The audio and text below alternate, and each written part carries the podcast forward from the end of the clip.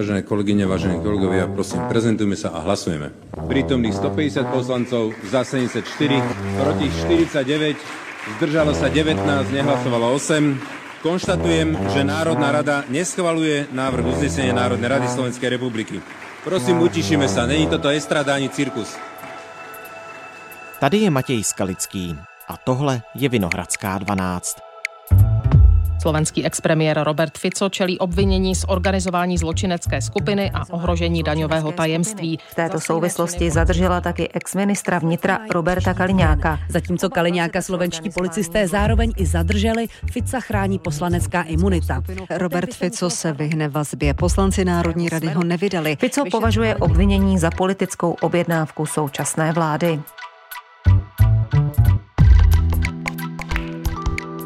Robert Fico bude dál vyšetřovaný na svobodě, rozhodl slovenský parlament. Překvapivě soudí můj kolega a rozhlasový zpravodaj na Slovensku Ladislav Novák. Co bude s Ficem dál a co zpráva o jeho nevydání k vazebnímu stíhání vypovídá o politických poměrech v zemi?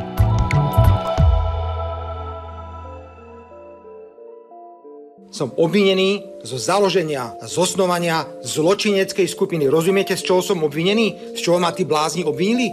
Len aby sa ma zbavili, no takto sa ma nezbavia. Takto ma to budú mať ďalších pätnásť rokov. Minimálne. Minimálne. Minimálne. Dnes je pátek, šestého května.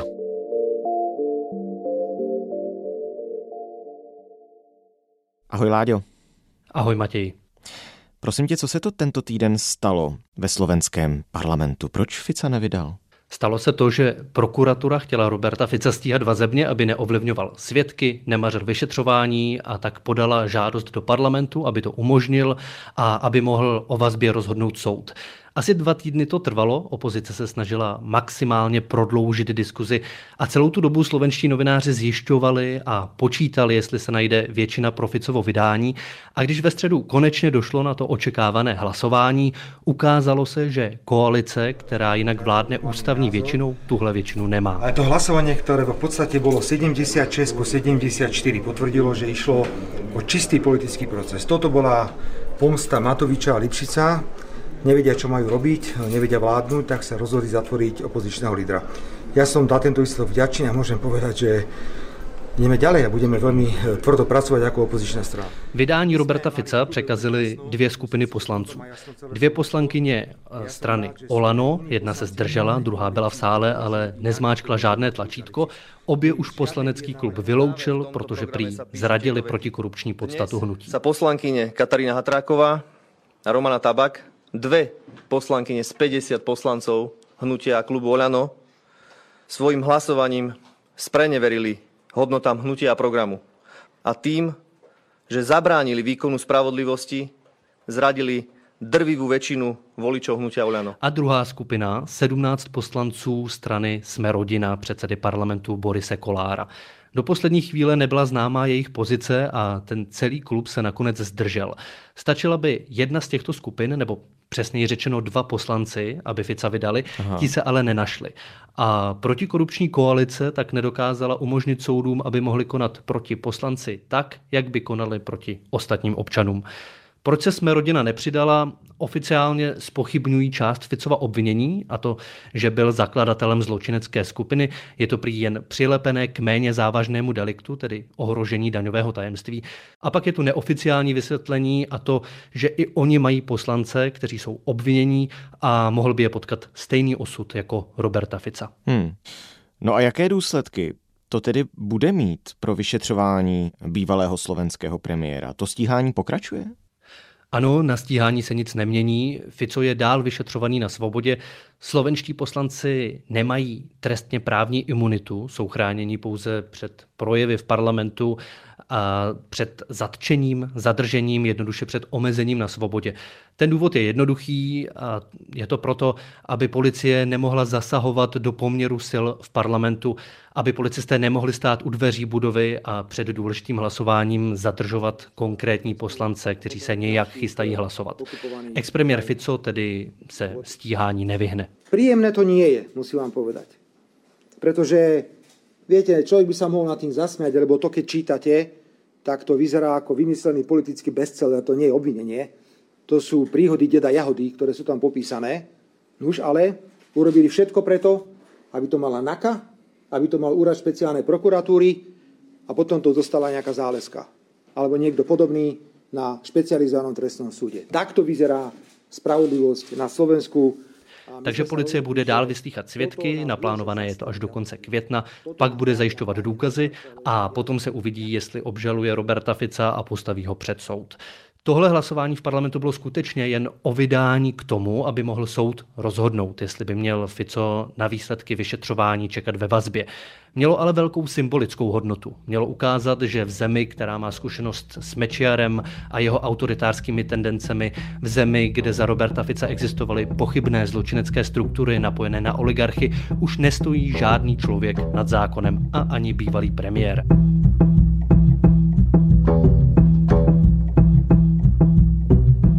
Katarína Hatráková a Romana Tabak sa dnes stali symbolom pokrytectva a bezcharakternosti. Preto sa pýtame Igora Matoviča, predsedu Hnutia Olano, aké tzv. Osobnosti dal na svoju kandidátku. Slúbil očistu od korupcie, slúbil spravodlivosť a teraz jeho poslanci zlyhali v rozhodujúcej chvíli. Vydání mělo ukázat, že Slovensko se posunulo dál, že místní společnost i demokracie tak nějak dozrály a že jsou si toho vědomí i místní politici. No a to nevydání Roberta Fica, byl to pro Slovensko šok? Jak na to reagují politici? Jak na to reaguje veřejnost? O šoku bych asi nemluvil, spíš bych zvolil výraz překvapení, ale určitě ne pro každého. Veřejnost, myslím, doufala, že přijde tenhle průlom, že se po vraždě novináře Jána Kuciaka a Martiny Kušnírové poměry v zemi změnily, ale místo toho, jak se říká, to dopadlo jako vždycky. Z vládních poslanců bylo cítit silné zklamání, silné emoce, nejhůř to asi nese koaliční strana Svoboda a Solidarita. Její poslankyně dokonce narušila tiskovou konferenci hned po tom hlasování, konferenci koaličního partnera ze strany Obyčejní lidé a nezávislé osobnosti. Prosím tě, Janka Ciganíková. Janka, Janka, správaš se trošku teatrálně. Janka, trošku se správaš teatrálně. Mrzí má to, mrzí má to. Čiže... Trvalo to několik minut a koalice se hned po tom hlasování rozhádala, začaly si posílat vzkazy přes sociální sítě. Svoboda a Solidarita chce dokonce otevřít diskuzi o tom, jestli má další pokračování té koaliční spolupráce čtyř stran vůbec smysl, když jedna z nich hlasuje s opozicí v tak závažných momentech. Šok to úplně není i proto, že Fico je jednoduše stíhaný dál. Tomu, aby skončil před soudem, poslanci zabránit nemohou. Láďo, když půjdeme trošku víc do hloubky, tak řekni, z čeho vlastně policisté slovenského expremiéra viní? Robert Fico je společně s exministrem vnitra Robertem Kaliňákem obviněný ze zosnování, založení a podpory zločinecké skupiny, tedy že stál v čele paralelní struktury ve státě. Konkrétně měl téhle skupině zastřešovat politické krytí a přes prostředníky rozdávat úkoly. Sám přispíval tím, že loajální lidi nominoval do vysokých funkcí v policii, ve finanční správě nebo v daňové správě a oni pak plnili ty úkoly. Tím vznikl takzvaný systém našich lidí. Hmm.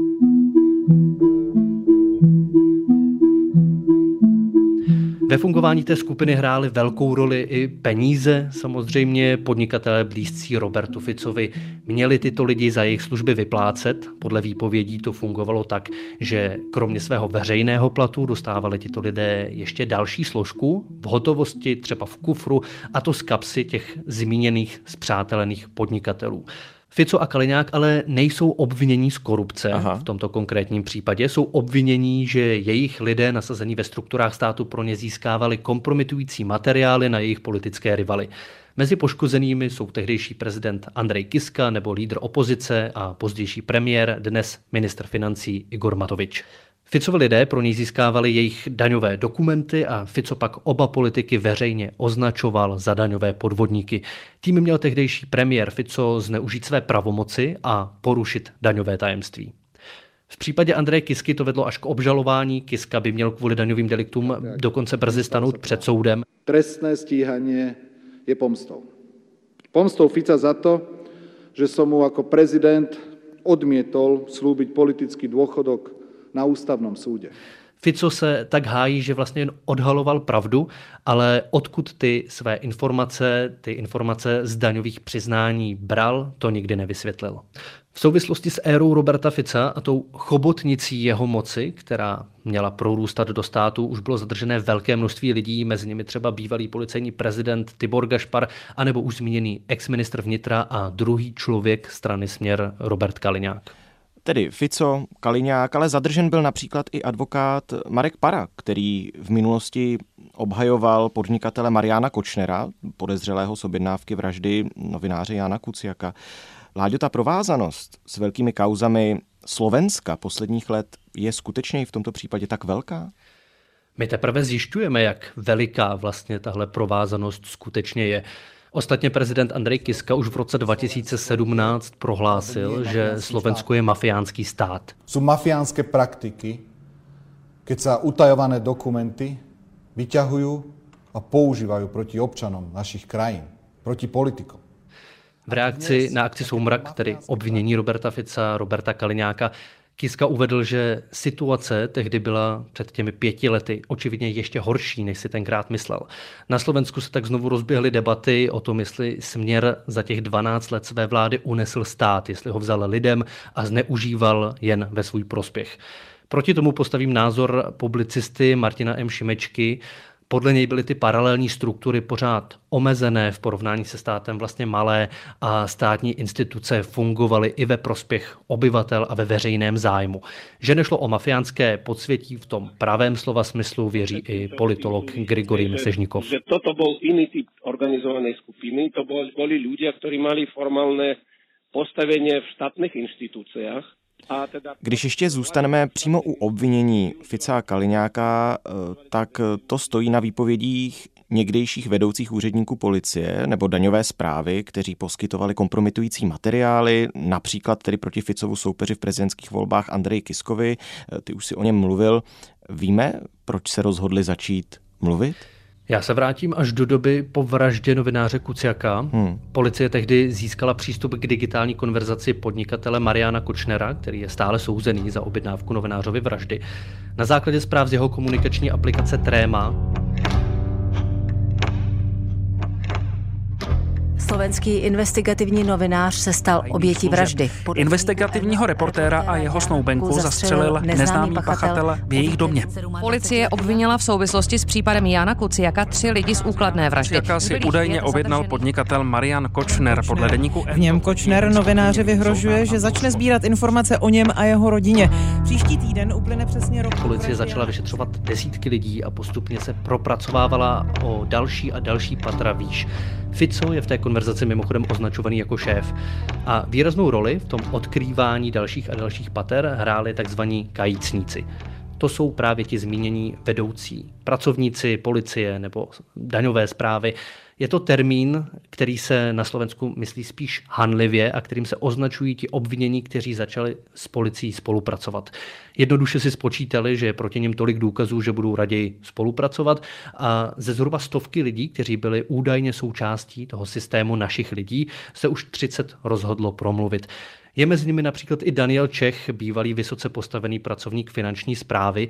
Ten tvrdí, že dostával zadání vypracovat kompromitující materiály, například na prezidenta Kisku, a nevěděl sice, pro koho je vypracovává, výsledky své práce pak ale slyšel z úst Roberta Fica při jedné z jeho tiskových konferencí. A když se teď podíváme na obrázek politika, člověka Roberta Fica, v rámci všeho toho, do čeho je zapleten, o čem víme, tak on se ze sebe paradoxně snaží, tak jak to já čtu, udělat oběť nějakého politického procesu. Píše dokonce dopisy Evropské komisi. Jakou to vyvolává odezvu na Slovensku? Fico má vlastně dlouhodobou a velmi promyšlenou komunikační strategii. Tady na Slovensku se snaží vedle sebe prosazovat dva protichůdné narrativy, tedy dva způsoby, jak převyprávět to, co se tu děje. Ten první, spojený spíše s vládním táborem, říká, že nástupem premiéra Matoviče se rozvázaly ruce policii a ta začala konat. Vyšetřuje zločiny minulé dlouhodobé vlády Směru, Přišla první obvinění, žaloby a první rozsudky a teď jsme se dostali už na tu nejvyšší špičku politické zastřešení celé té zločinecké pyramidy. Druhý narrativ, ten Ficův, říká, že on vždycky dělal jen svou politickou práci. Ostatně se před několika dny hájil slovy, že vlastně nechápe, z čeho je obviněný. Toto je čisto politická práce, kterou jsem vykonával. Tak, jako ji vykonávali i další ľudia, alebo to je čisto profesionálna advokátska práca, ako ju vykonávali ľudia, jako je Robert Kaliňák nebo doktor, doktor Para. Podle něj se k moci dostali politici, kteří ho chtějí umlčet, poctivě kritizuje z opozičních lavic a je proto současné moci nepohodlný. Vláda podle něj zneužívá své lidi v prokuratuře a postupně bude umlčovat i další politické strany. A pak přijdou na řadu i nezávislí novináři. Jako příklad téhle údajné vládní snahy zmínil i nedávný rozsudek nad krajně pravicovým politikem Marianem Kotlebou, který kvůli sympatizaci s nacismem přišel o mandát. Co se týče toho zmíněného dopisu Evropské komisi, ten se domnívám byl určený spíše domácímu publiku. Z Evropy také na něj nepřišla téměř žádná odpověď. Tak a teď znovu ta hlavní událost tohoto týdne na Slovensku, nevydání Roberta Fica k vazebnímu stíhání. Co teď bude dál? Stojí Slovensko před nějakým velkým zlomovým bodem? Dál se bude s napětím čekat, jestli dojde na obvinění a následně na soud, ať už to dopadne jakkoliv, bude to mít pro společnost velké důsledky. Podle některých komentátorů, kteří se nebojí silných slov, se rozhoduje dokonce o budoucím charakteru státu. Ať už Fico skončí na dlouhé roky za mřížemi nebo ho soudy osvobodí, jde o velkou zkoušku pro místní právní stát a zásadní bude, jestli celý ten proces bude spravedlivý, nebo tedy jestli ho společnost bude vnímat jako spravedlivý. Místní demokracie z něj může vyjít posílená a se seřízeným morálním kompasem. V opačném případě, pokud budou pochybnosti o výkonu vyšetřovatelů nebo soudů, může celá kauza Slovensku spíš dlouhodobě uškodit. No a tedy ten opačný případ, pokud tam budou jakékoliv pochybnosti, může to ve výsledku třeba i posílit samotného Roberta Fica v očích veřejnosti, tedy v případě, že bude znovu usilovat o nějakou ještě větší politickou moc v zemi, protože připomeňme, on stále zůstává předsedou strany Směr. Fico nikam neodchází, je stále velmi aktivní, možná ještě aktivnější teď, když je obviněný a snaží se dostat vládu pod palbu svých argumentů a svých vystoupení. Ficova stylizace do role mučedníka, který navzdory tomu tvrdě pracuje na zájmech Slováků, na část populace určitě funguje. Ve chvíli, kdy parlament jednal o jeho vydání na mandátovém a imunitním výboru, tak Fico raději, než aby se ho účastnil, svolal novináře a mluvil o zdražování plynu a neschopnosti současné vlády. A na to určitě část lidí slyší. Příkladem je také prvomájová demonstrace v Nitře, kam přišli dva tisíce příznivců Směru.